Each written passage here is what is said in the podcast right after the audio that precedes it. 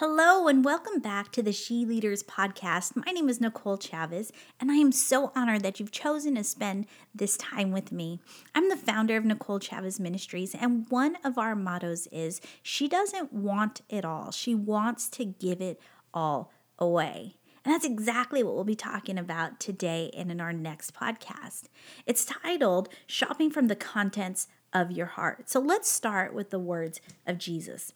Luke 6:45 says, "A good person produces good things from the treasury of a good heart, and an evil person produces evil things from the treasury of an evil heart. What you say flows from what is in your heart." Now, I love the NIV version. It puts it this way A good man brings good things out of the good stored up in his heart, and an evil man brings evil things out of the evil stored up in his heart. For the mouth speaks what the heart is full of. And it's not just our mouth that speaks what our heart is full of, our actions communicate the same thing. Now, I believe we, the Christian women of this world, are experiencing God infused empowerment, strength, and boldness. I could feel it humming inside of us. We're tired of seeing our world fall into the enemy's hands. We're tired of losing. We're tired of letting the world change us. We are poised and ready to change the world for Jesus. And we know all the right things to do to bring into our world. We know that Jesus needs to come into our world. We know we're supposed to do that. We're supposed to be the hands and feet and voice and face of Jesus. We know what we're trying to do and what we want to do, but it's not always what we do. We know we want to bring love and healing, joy, peace, encouragement, forgiveness, and grace. We want to lead, guide, and direct people to Jesus. We want to influence with wisdom, knowledge, and understanding. We want to change the world for Jesus. But before we can change the world for Jesus, we need to check our hearts. We need to ensure that what flows out of it brings the Savior into our world and not sin. We, to make, we need to make sure that what we are storing in our hearts is good and not evil. I love the NLT version of the scripture because it paints a clear picture of what we do with what we know and what we do with what we experience and what we learn. It says we produce good things from the treasury of a good heart. And an evil person produces evil things from the treasury of an evil heart. Now, produce means cause to happen or come into existence. So a good person produces, causes to happen, brings into existence good things out of the good stored up. That means all the good in your life that you have experienced and have given and received, all the forgiveness, joy, love, peace, contentment, grace, time with God in prayer, time reading your Bible, all that stuff gets stored up in your heart. And when a painful or hurtful, frightening, humbling, distressing, stressful, or betraying crisis comes into your life, you go to your storeroom and gather all the good stuff in there to deal with that situation.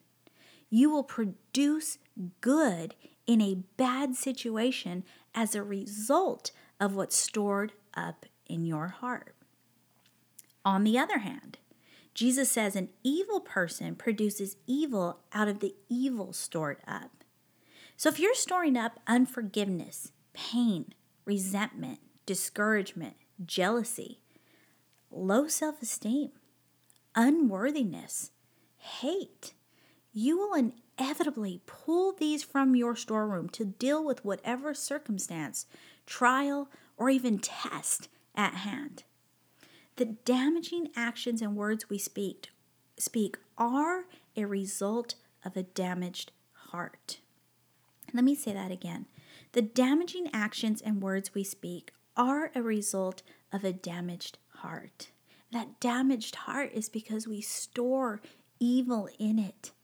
Anything that Satan throws at us that we decide to hang on to, that is what we're storing in our heart.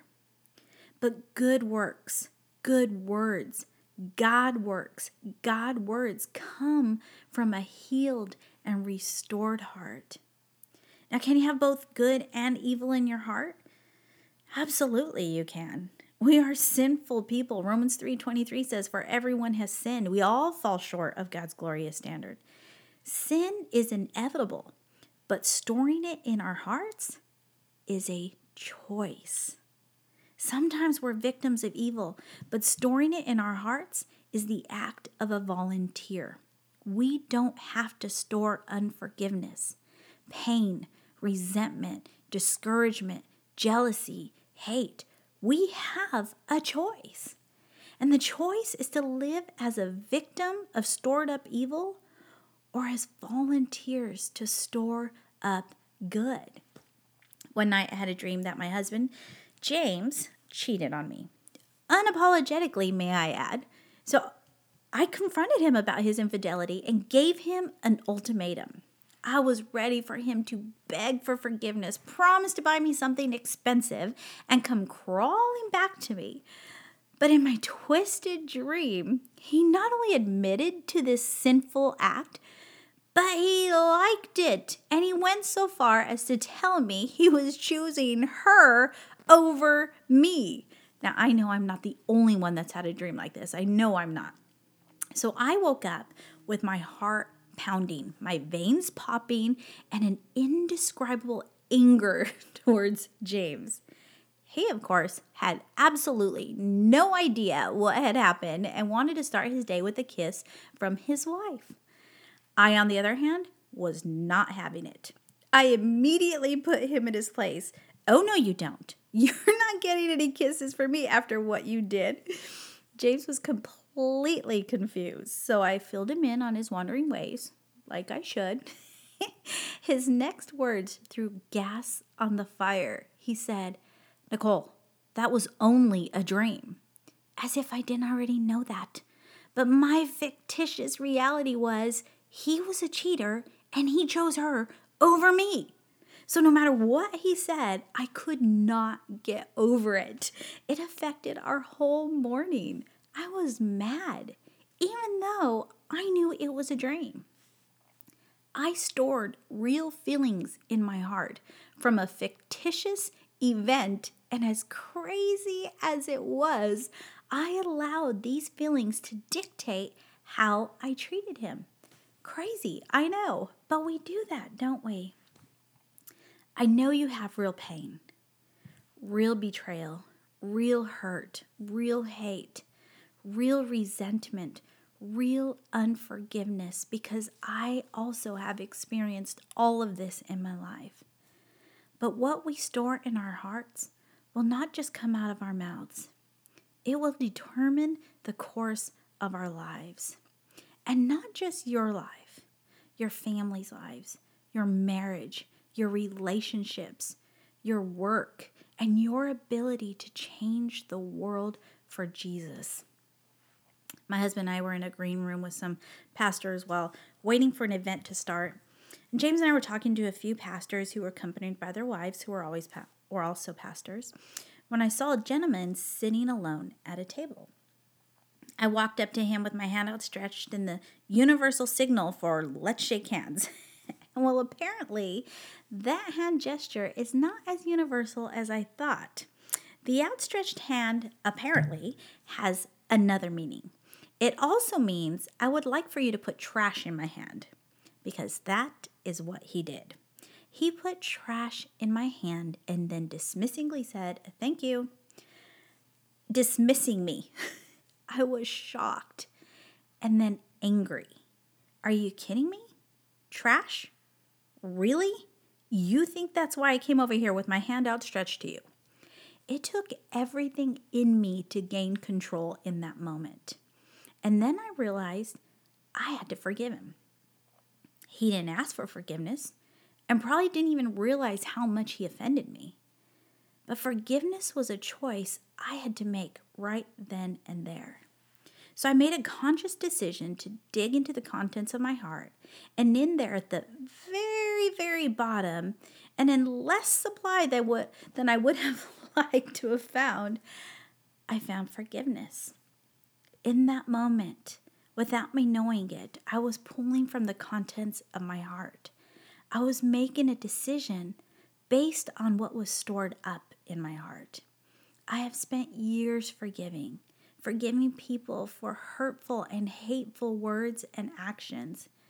Hurt from family, hurt from friends, hurt from acquaintances and from strangers, unforgiveness in my heart, people who I didn't feel deserved it. But I had to work through those things. I either had to store it up and leave it in my heart, or I had to give it to God and say, replace it. I'm going to replace unforgiveness with forgiveness. And that is what I'm going to store in my heart. If I had found bitterness, I would have pulled that from the contents of my heart and I would have hung on to it. I would have let it affect me, change me, dictate my actions, my mood and feelings. If I had found hate, anger, or even self righteousness, I would have pulled that from the contents of my heart. And that is what I would have given back. I have to admit, I didn't want to be kind to him. I didn't want to forgive him.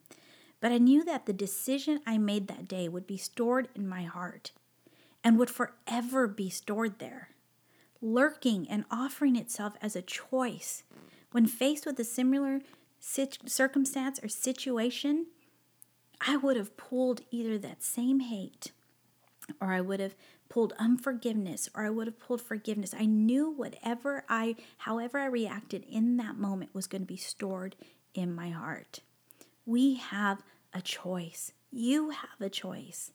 The choice is to live as a victim of stored up evil or volunteers to store up good and change our world for Jesus. We are primed, poised, equipped, called, and ready to change the world for Jesus. But the change we bring needs to come from a changed heart, a healthy heart, a whole and healed heart a heart that has good stored up in it.